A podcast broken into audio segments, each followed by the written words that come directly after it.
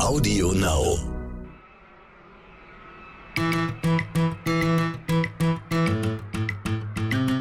Ich glaube, die digitale Gesellschaft ist in ihrer DNA dezentral. Und das, was wir im Moment haben, ist eigentlich eine zu dieser DNA nach meiner Interpretation nicht passende Entwicklung. Wir haben eine ganz extreme Monopolisierung weltweit mit den großen GAFA-Unternehmen und so weiter. Monopole so groß, wie es sie noch niemals zuvor gegeben hat. Aber eigentlich widerspricht das dem Sinn des Internets, das ja dezentral und vernetzt ist.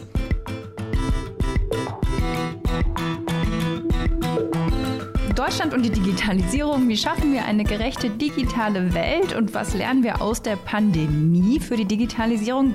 Darum geht es heute unter anderem bei Sotec Deutschland. Ich bin Frauke Holzmeier. Willkommen. Ja, und mein Name ist Andreas Laukert. Bildung, Wirtschaft, Teilhabe, viele Stichworte, die bei der Digitalisierung mitgedacht werden müssen. Und wir haben uns vorgenommen, in diesem Jahr auch mehr Politikerinnen und Politiker zu Wort kommen zu lassen. Nach Dorothee Bär von der CSU haben wir nun Anke Domscheit-Berg von den Linken zu Gast. Hallo. Hallo. Hallo zurück. Ja, wir freuen uns, dass Sie da sind.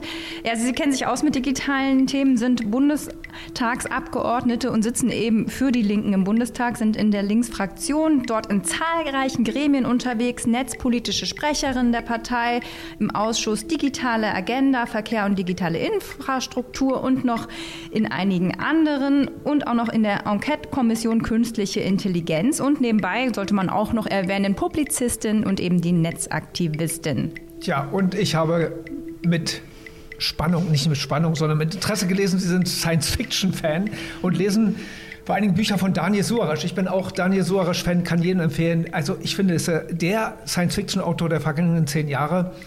Wenn man Dämon und Darknet sieht, äh, sind Sie auch der Meinung, dass man gerade da gelesen hat, was auf uns zukommt, wo wir jetzt eigentlich schon mittendrin stecken, in vielleicht in digitalen Parallelgesellschaften, die da auf uns zukommen? Ja, ich habe vor allem schon sehr oft beim Lesen dieser Bücher gedacht, das müsste eigentlich, so wie früher in der Schule, Pflichtlektüre für alle PolitikerInnen sein, weil es viel besser vorstellbar macht, was mögliche Optionen für die Zukunft ist, sind. Die sind. Es sind ja nicht in Stein gemeißelt. Wir wissen nicht, was kommt. Und ich habe immer so das Gefühl, wenn ich in Glaskugeln gucke, dann sehe ich ganz viele verschiedene Filme in HD, die alle möglich sind. Ja, also vom Märchenfilm in rosarot bis hin zum absoluten Horror- und Gruselfilm. Und ähm, Suarez beschreibt einige dieser Filme so, dass man sie auch selber sehen kann. Aber ich habe den Eindruck, viele meiner KollegInnen im Bundestag, die sehen halt da nur Rauch. Die sehen nichts. Die können sich die, die Möglichkeiten, die Varianten an Zukunft, die wir eventuell haben und die von uns abhängen, davon, wie wir die Weichen für die Zukunft stellen, können sie sich nicht vorstellen. Und das ist ein Problem weil man muss es sich vorstellen können, um zu wissen, an welcher Stelle ich welche Weiche in welche Richtung drehen muss. Das ist bei der Klimakrise genauso wie bei der Digitalisierung. Mhm. Bei mir persönlich waren die Bücher manchmal etwas zu brutal. Aber gut, waren ja auch einige Gewaltszenen dabei. Aber naja, egal.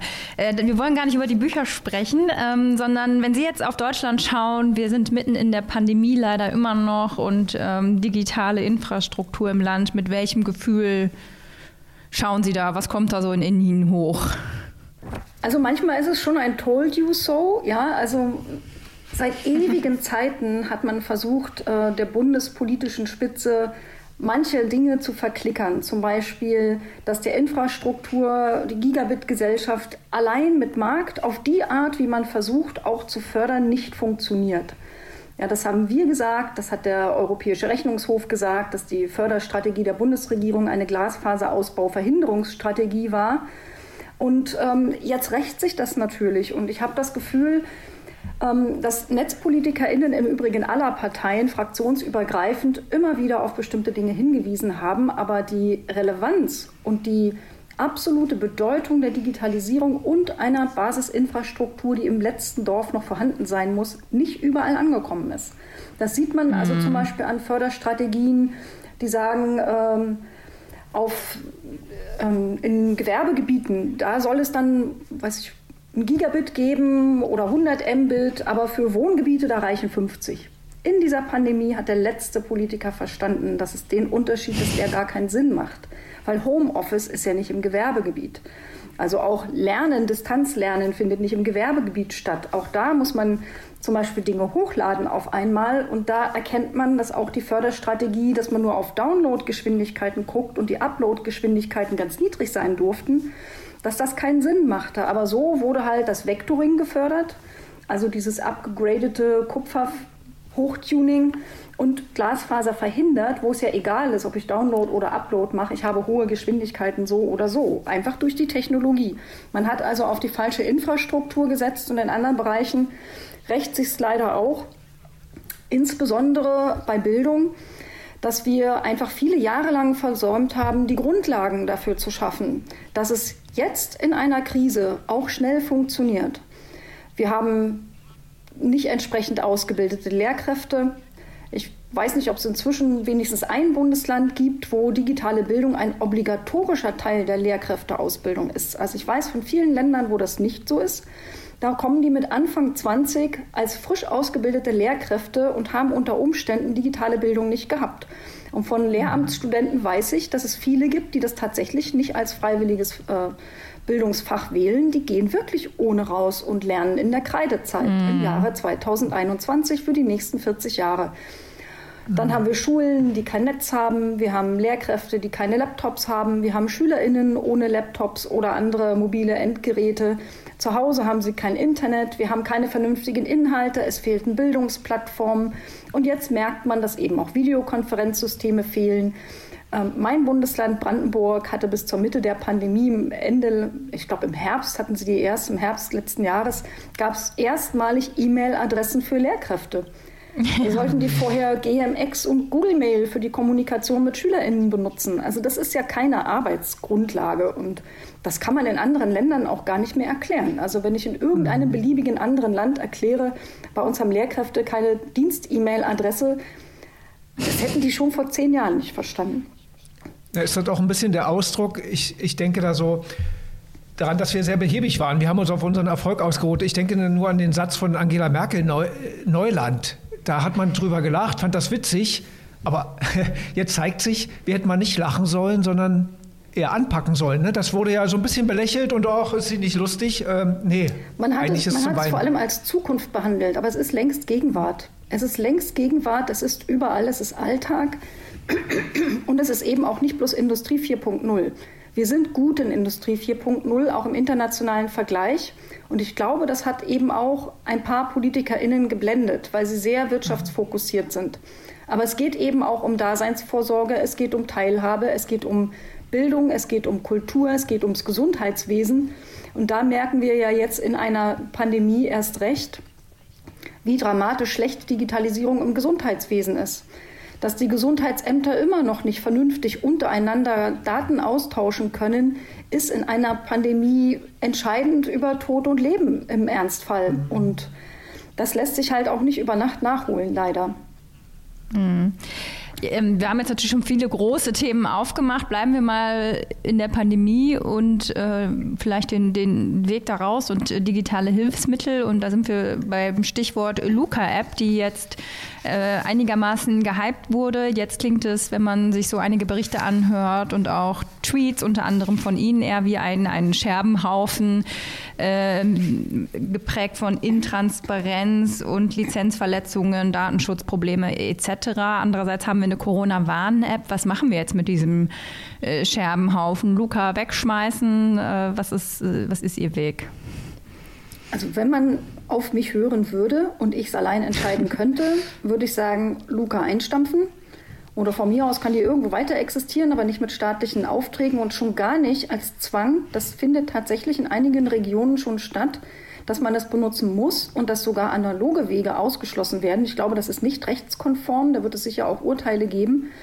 Ähm, aber ich würde sagen, wir haben mit der Corona-Warn-App ein hervorragendes Instrument, das gerade in einer mhm. Zeit der überlasteten Gesundheitsämter viel effektiver sein kann, aber dazu einfach mehr Rückenwind braucht und nicht ständig erklärt werden sollte, dass es irgendwie dieses oder jenes versagt hätte und es hat nicht versagt. Also erstens mal sind 26 oder inzwischen fast 27 Millionen Downloads ja nicht schlecht. Das ist immerhin äh, ein knappes Drittel der gesamten Bevölkerung. Das ist schon ordentlich. Aber ja. Äh, und sie tut alles, was sie soll. Also man muss überlegen, an welchen Stellen könnte sie denn mehr? Und da ist die allererste Stelle, wir haben Pi mal Daumen 55 Millionen EinwohnerInnen in Deutschland, die die App installieren könnten. Das heißt, von 27 bis 55 Millionen ist noch ein gewisser Spielraum. Da müsste man sich darauf fokussieren, wie bekommt man denn die übrigen zig Millionen da noch rein. Ein Weg, das zu erreichen, ist Mehrwerte zu schaffen. Da ist man immerhin kleine Trippelschritte gegangen. Man hat ein Kontakttagebuch aufgenommen, wo man also jetzt als eigene Gedächtnisstütze sich persönliche Kontakte notieren kann, mit Zusatzangaben wie Maske drinnen oder draußen, länger als 15 Minuten oder nicht. Dann kann man noch so ein Freifeld sich ähm, Text eintragen, weiß ich, war eine volle S-Bahn oder sowas. Das fand ich, finde ich sehr hilfreich. Es gibt auch Zusatzinformationen zur Pandemie, zum Beispiel die aktuellen R-Werte und Infektionswerte, aber zum Beispiel auch die Zahl wie viele Menschen am gestrigen Tag, es guckt immer auf gestern, über die App Dritte gewarnt haben. Wie viele gewarnt wurden, kann man aus den, den Gründen, wie diese App designt ist, nicht ablesen. Aber man kann ja auch ein bisschen hochrechnen. Also zum Beispiel waren es direkt vor Ostern regelmäßig über 4000 Leute, die da jeden Tag gewarnt worden sind. Das ist schon echt nicht wenig. Und äh, wenn man sich überlegt, von 4000 Leuten, wenn die, sagen wir mal, konservativ gerechnet, so drei Leute warnen, dann sind das ja schon 12.000 am Tag. Und wenn man sich das einfach mal so ein bisschen hochrechnet auf eine ganze Woche, dann sind es einfach mal schon ganz andere Größenordnungen. Ja? Und insgesamt ist schon eine Drittelmillion Warnungen sind hochgeladen worden. Und wenn die auch nur jeder drei gewarnt haben, es können ja auch fünf oder zehn sein, dann reden wir bei nur drei Gewarnten schon von einer Million gewarnter Menschen. Ich kann überhaupt nicht nachvollziehen, warum so viele Leute sagen, diese App hätte versagt. Das hat sie nicht. Ähm, warum jetzt ganz viele sagen, die Luca-App sei irgendwie besser, ist, weil man sagt, die Corona-Warn-App gibt ja keine Kontaktdaten an Gesundheitsämter. Das heißt, sie gibt ja nur mich, äh, mir als potenziell infizierte Person die Warnung, dass ich potenziell infiziert bin, inklusive Zusatzinformationen wie geh zum Arzt, ruf das Gesundheitsamt an, lass dich testen, bleib zu Hause, treff keine Leute. Sie appelliert also an die Eigenverantwortung. Dafür geht sie aber rasend schnell und sie ist nicht darauf angewiesen, dass irgendein Gesundheitsamt irgendwo einen großen Aktenberg abarbeitet, irgendwann auf meine Nummer kommt, mich anruft und mir sagt, du bist eventuell eine Risikoperson, bleib zu Hause und so weiter. Wir wissen von sehr, sehr vielen Orten in Deutschland, dass die Gesundheitsämter das nicht schaffen. Die Luca-App, die kündigt jetzt an, das ist ihr Werbeversprechen, noch viel mehr Informationen an die Gesundheitsämter zu geben, die sie noch viel weniger abarbeiten können.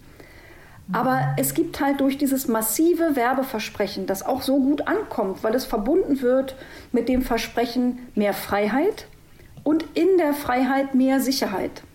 Also an diesem äh, Zoo Osnabrück, den da Jan Böhmermann nachts besucht mhm. hat, stand ja ein großes Schild vor dem Zoo, mehr Sicherheit für unsere Besucher.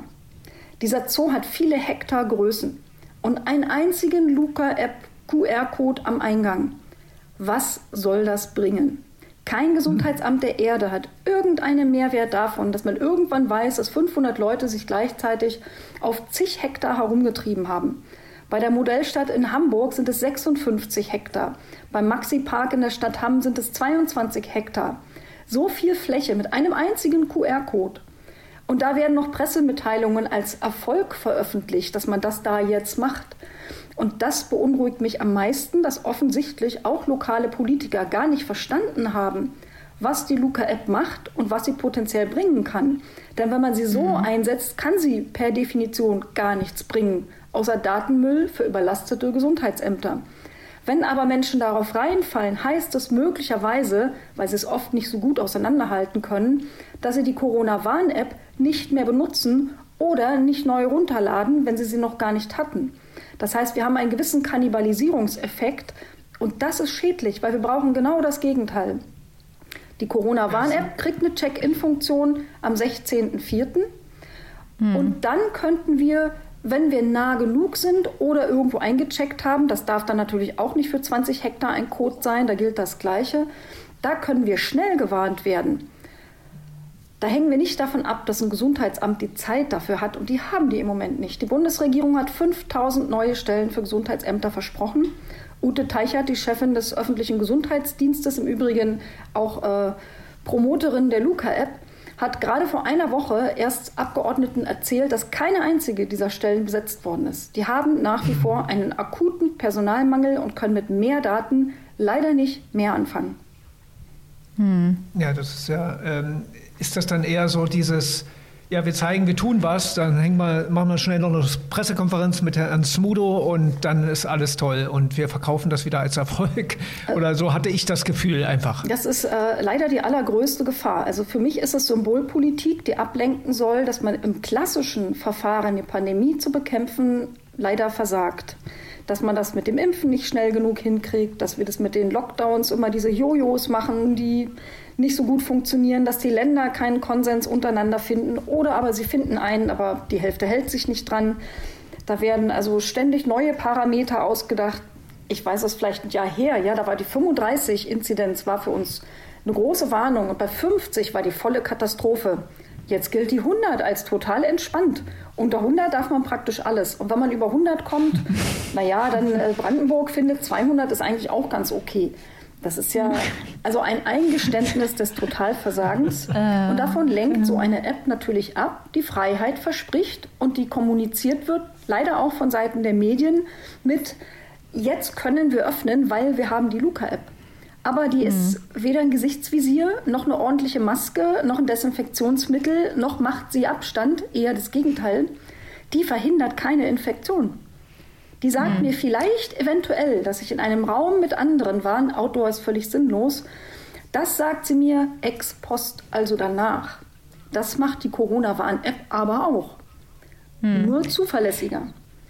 Also, Aber lassen Sie uns nochmal beim, Thema Datenschutz bleiben. Also jetzt mal unabhängig von der, von der Luca-App kam ja dann irgendwann die Phase bei der Corona-Warn-App, wo auf einmal auf den Datenschutz eingedroschen wurde, im Sinne von, das ist so der Elefant im Raum und hätten wir diese hohen Datenschutzstandards nicht bei der App, wäre doch alles viel besser, weil dann wüssten wir viel mehr und ähm, wäre ein besseres Instrument. Ist eine Pandemie so ein großer Krisenfall, wo es um Leben und Tod geht, wo es um, um, um wirtschaftliche Existenzen geht, wo man sagen muss, okay, das mit dem Datenschutz können wir jetzt mal hinten anstellen, weil bei Google, Facebook und Co. laden wir unsere Daten eh mit Freunden ab, dann ist es jetzt bei so einer App, soll das auch mal möglich sein.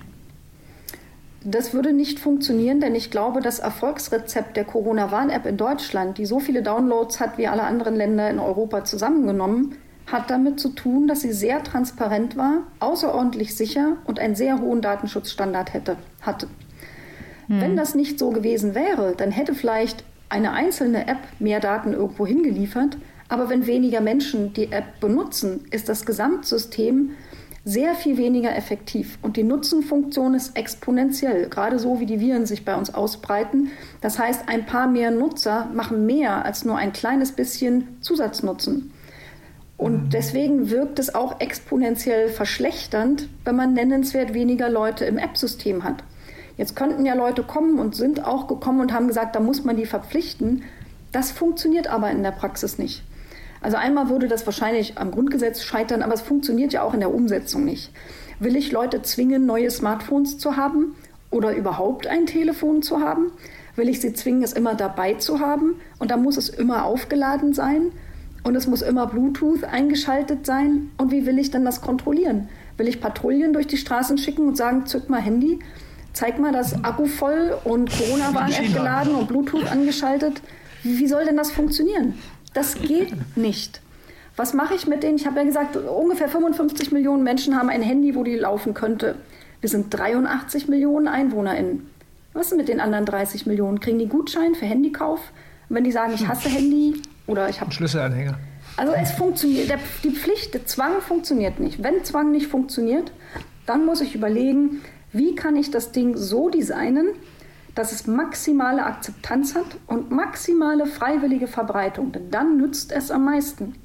Und eine maximale freiwillige Verbreitung kriege ich, wenn sie nützlich ist, wenn sie so viel Werbung kriegt wie jetzt die Luca-App, und zwar auch von öffentlichen Stellen, die die Corona-Warn-App ja bereits bezahlt haben mit Steuergeld.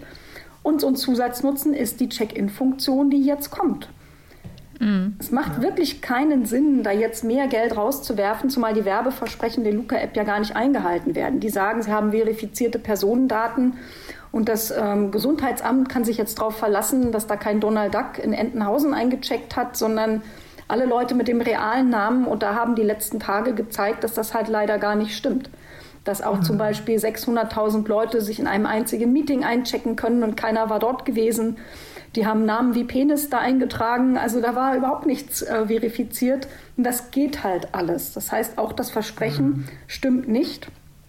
Und die Luca-Macher argumentieren, dass es ja auf die Eigenverantwortung ankommt. Aber dann kann man auch Wie die bei Corona, den Zetteln im Restaurant auch, am Ende. Ja, dann ne? kann man auch die Corona-Warn-App nehmen. Also wenn man auf Eigenverantwortung setzt, funktioniert die Corona-Warn-App super.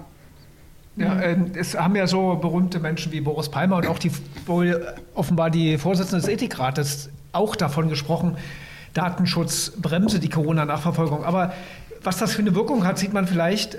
Eine aktuelle Umfrage sagt, viele deutsche Industrieunternehmen sehen in Datenschutzanforderungen einen Hemmschuh für die Digitalisierung ihres Geschäftes. Also es wirkt ja schon diese Diskussion auch dahin zu sagen, ja, der Datenschutz steht uns bei allen Sachen im Weg. Also DSGVO ist ja so ein Stichwort. Also wie sehen Sie das so prinzipiell? Kann man das, das also es gibt ja auch viele das Gegenteil sagen, ne? dass eben der Datenschutz eher ein Aushängeschild ist für es ist, Europa. Es ist beides uns. richtig. Es ist äh, beides richtig. Ähm, und ein Problem, das wir haben mit dem Datenschutz, ist, dass er zum Beispiel die Datenschutzgrundverordnung in Europa nicht gleichmäßig angewandt wird. Und dass bestimmte, insbesondere große digitale Konzerne ihren Sitz in Irland haben wo die zuständige nationale Datenschutzbeauftragte, ich glaube, im Schnitt ein Prozent der Beschwerden verfolgt. 99 Prozent werden nicht verfolgt und da führen Verfahren am Ende zu nichts. Und leider können die anderen nationalen Datenschutzbeauftragten, auch unser Ulrich Herr Kelber, äh, Herr Ulrich Kelber, äh, das Verfahren nicht an sich ziehen. Das versuchen die europäischen anderen nationalen Datenschutzbeauftragten gerade irgendwie hinzukriegen, dass man bei Nichttätigkeit einer Zuständigkeit das Verfahren übernehmen kann. Zum Beispiel, wenn die BeschwerdeführerInnen aus einem anderen Land kommen. Und das passiert halt nicht. Und dann sind zum Beispiel kleine und mittlere, aber auch größere Unternehmen mit Sitz in Deutschland im Nachteil, weil wenn sich hier jemand beschwert, passiert wirklich was. Die müssen Strafe zahlen, die kriegen es eins auf die Mütze und dann sind sie eben benachteiligt gegenüber denen, die zum Beispiel in Irland sitzen. Aber das liegt ja nicht am Datenschutz, sondern das liegt an der Umsetzung dieser Richtlinien. Und das muss man verändern. Ansonsten teile ich die Auffassung, dass es eher ein Exportschlager ist, dass es oft eine Ausrede ist, wenn man das mit der Innovation nicht so gut hinkriegt, weil man möchte einfach fantasielos äh, das Datensammeln maximieren, aber es gibt Geschäftsmodelle auch jenseits des maximalen Datensammelns. Das ist halt dann nur ein bisschen komplexer, verlangt einem also mehr ab an Innovation und dann ist es auch möglich. Aber wie schaffen wir denn da Gerechtigkeit? Also ich weiß, dass die, also in Europa die nationalen äh, Bundesdatenschutzbeauftragten gerade dabei sind, eine Veränderung in der Datenschutzgrundverordnung durchzusetzen, wonach man dann nach, ich erfinde jetzt mal die Zahl, weil ich sie nicht genau weiß, aber nach ungefähr einem Jahr Untätigkeit der Zuständigen das Verfahren an ein anderes Land äh, rüberziehen kann. Hm. Und dann wäre im Prinzip Gerechtigkeit hergestellt. Ist dann ja. immer noch ein Jahr Zeitverzug, aber immerhin. Wir unterbrechen die Folge kurz für unseren Werbepartner Dell Technologies. Von PCs über Server bis zu Cloud- und Finanzierungslösungen. Dell Technologies entwickelt IT-Technologien, die den menschlichen Fortschritt vorantreiben, damit jedes Unternehmen jederzeit auf alles vorbereitet ist. Auch kleinen Betrieben und Start-ups hilft Dell Technologies mit den richtigen Lösungen langfristig erfolgreich zu sein. Kostenlose und kompetente Beratung, telefonisch oder per Chat inklusive. Klingt gut? Mehr Infos gibt's unter dell.de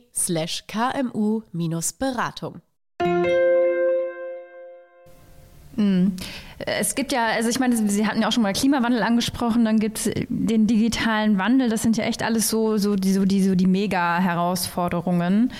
Jetzt stehen wir auch vor einer Bundestagswahl. Glauben Sie, dass, haben Sie Hoffnung, dass das in Zukunft die Themen wirklich in den, in den Fokus kommen, so wie Sie sich das vielleicht auch vorstellen würden, dass man eine digitale Teilhabe hat, digitale Gleich Berechtigung oder auch eine digitale Aufklärung am Ende. Also wie sehen Sie so die nächste Legislatur?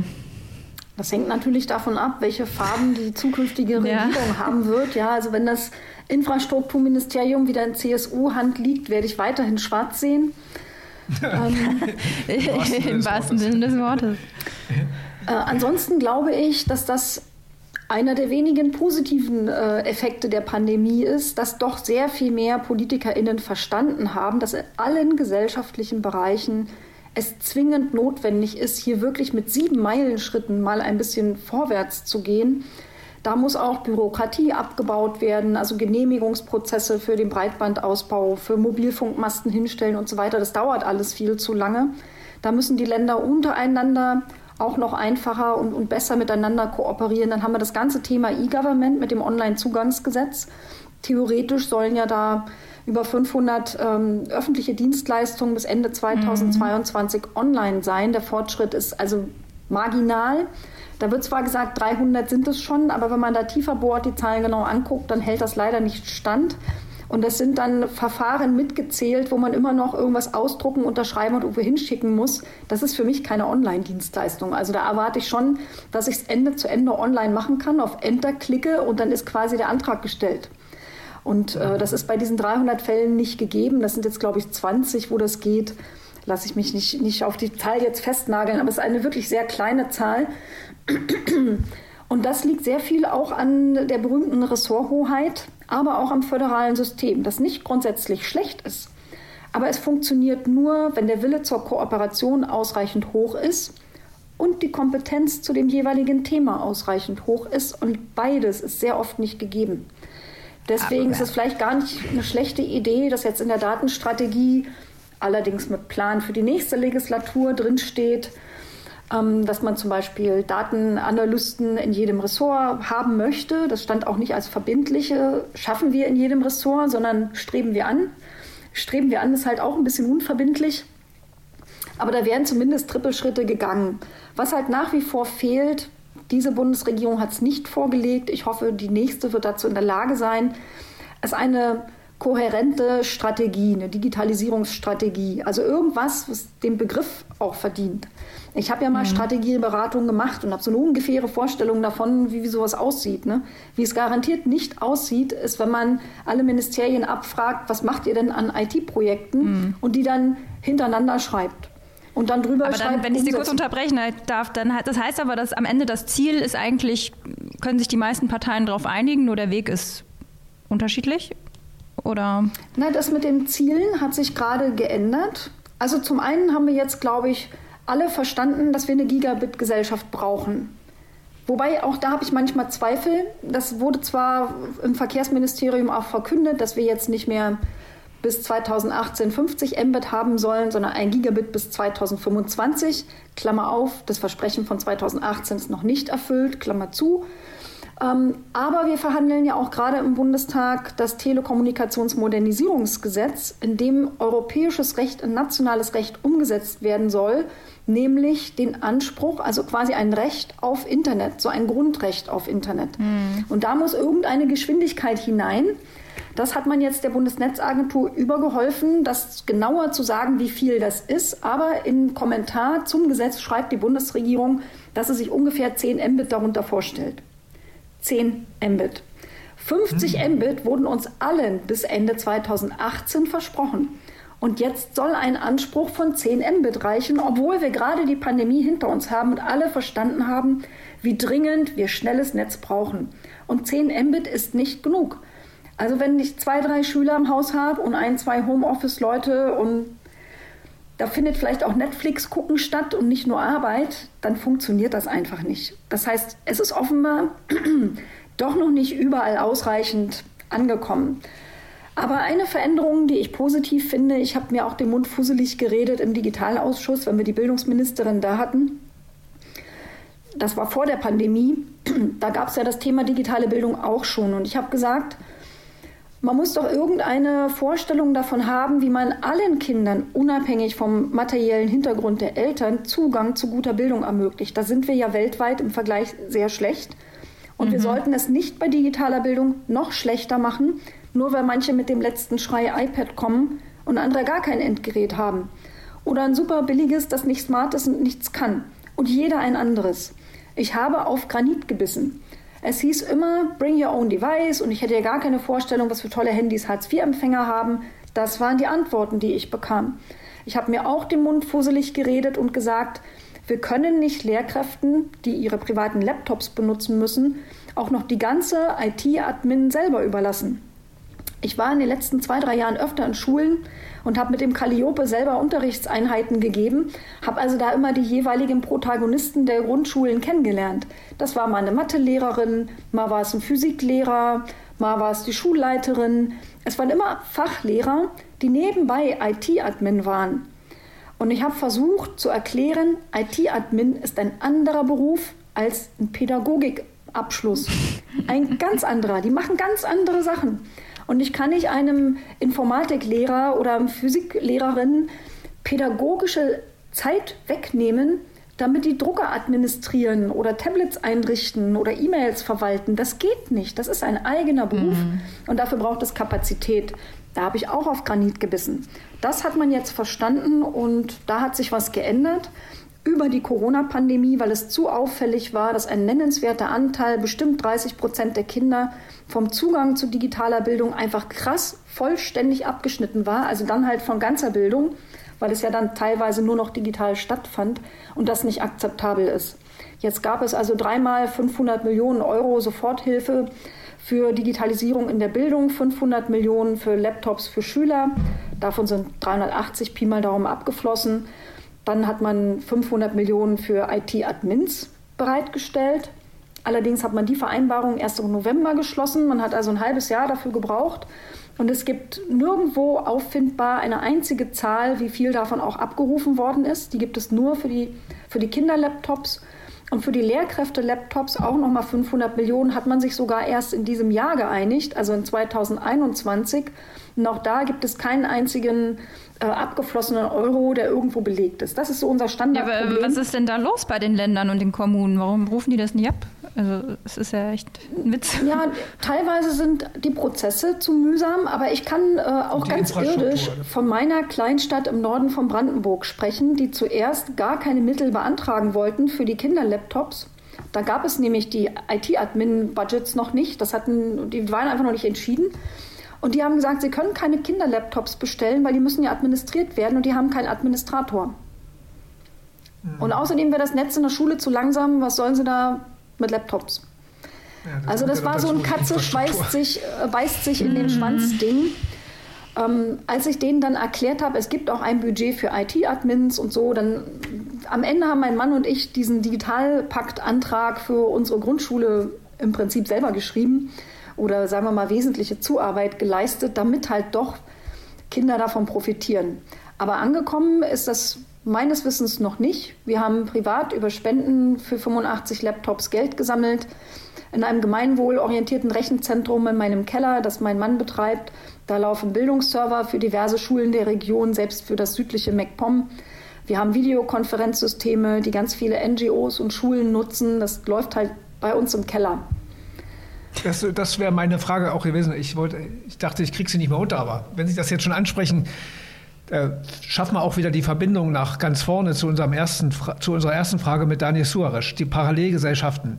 Damit mit Ihrem Rechenzentrum im Keller wollen Sie ja, glaube ich, habe ich gelesen, auch zeigen, dass es möglich ist, unabhängig von Google und Microsoft und so weiter Strukturen aufzubauen, die uns davon unabhängig machen. Selbstbestimmung und so weiter. Ne? Also ist das, wenn das jetzt jeder machen würde, sage ich mal, ähm, ist das dann so eine Art Parallelgesellschaft? Das wäre dann wie eine Community, ne? Das ist ja dann ein ganz anderes System.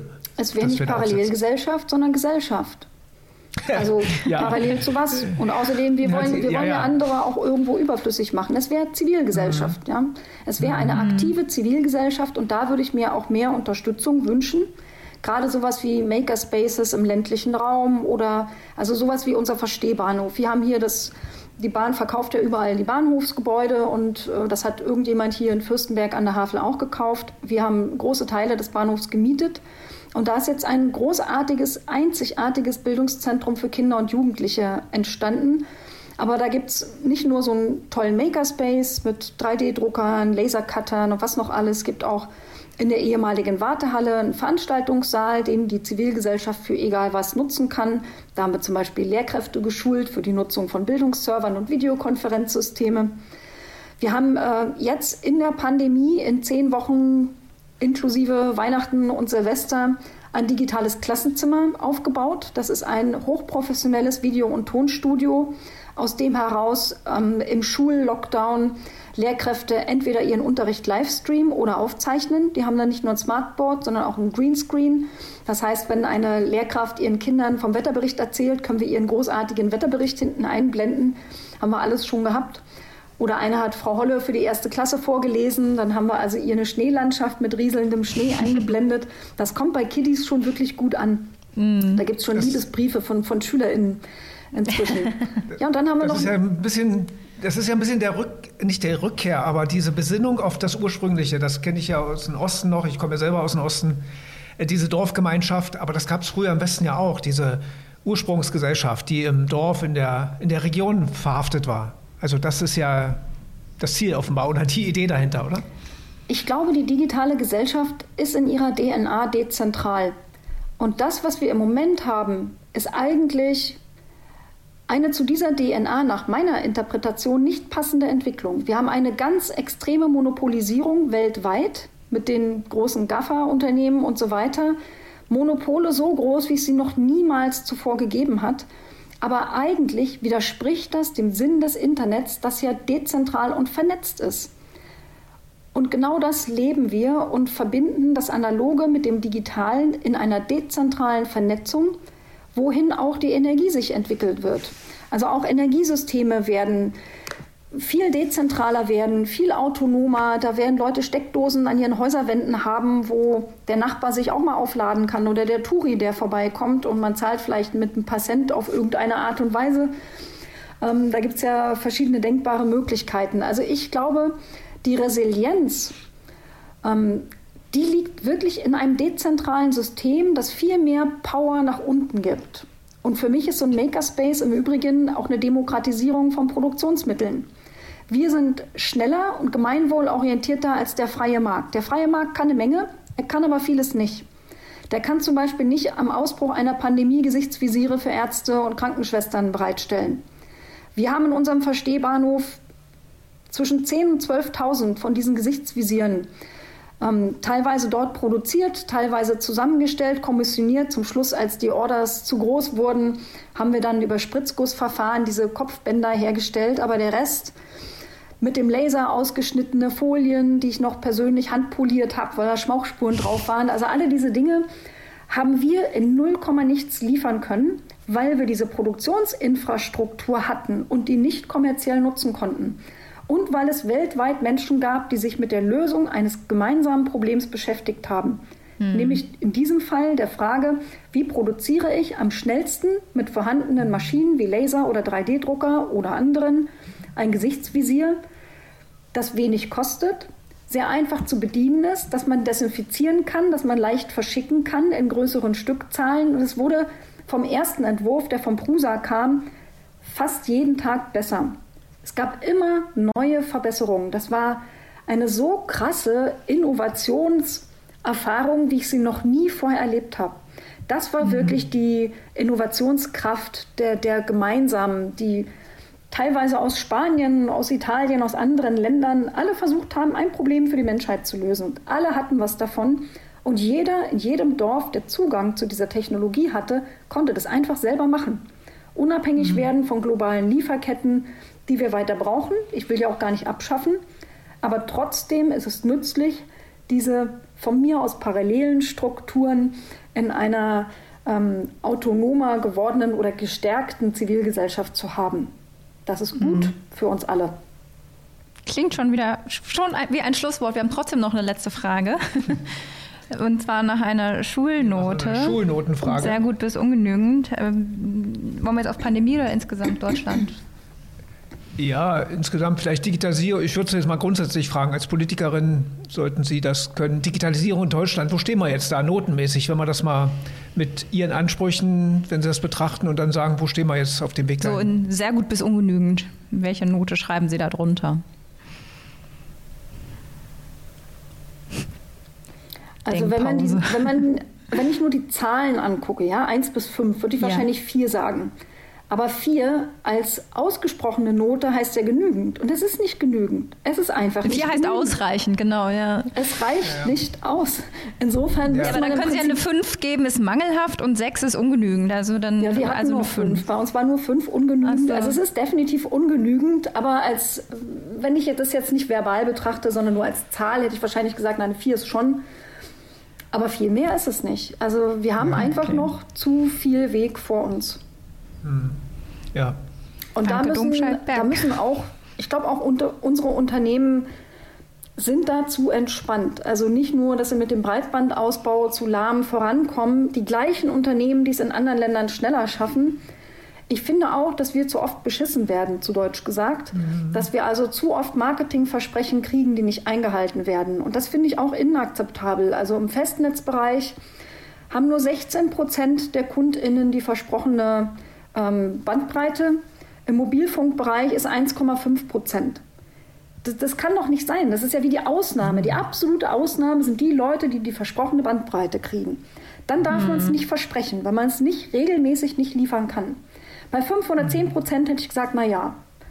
Aber es darf nicht ein umgekehrtes Verhältnis sein. Und deswegen braucht man da einfach auch mal eine Regelung wie, wie eine Mindestbandbreite, die die garantieren müssen. Wenn nicht, dann muss es halt Sanktionen geben, dann müssen sie vielleicht auch Schadenersatz zahlen oder Bußgelder. Wir haben als Linksfraktion da gerade einen Antrag eingebracht, der also alle diese Dinge adressiert, Mindestbandbreiten, wenn man sie verspricht, dass man die auch einhalten muss und was passiert, wenn man es nicht tut. Also da ist auch im Bereich Verbraucherschutz noch wirklich ein weiter Weg zu gehen. Ja, vielen Dank, Anke Domscheit-Berg. Dankeschön. Ich danke auch.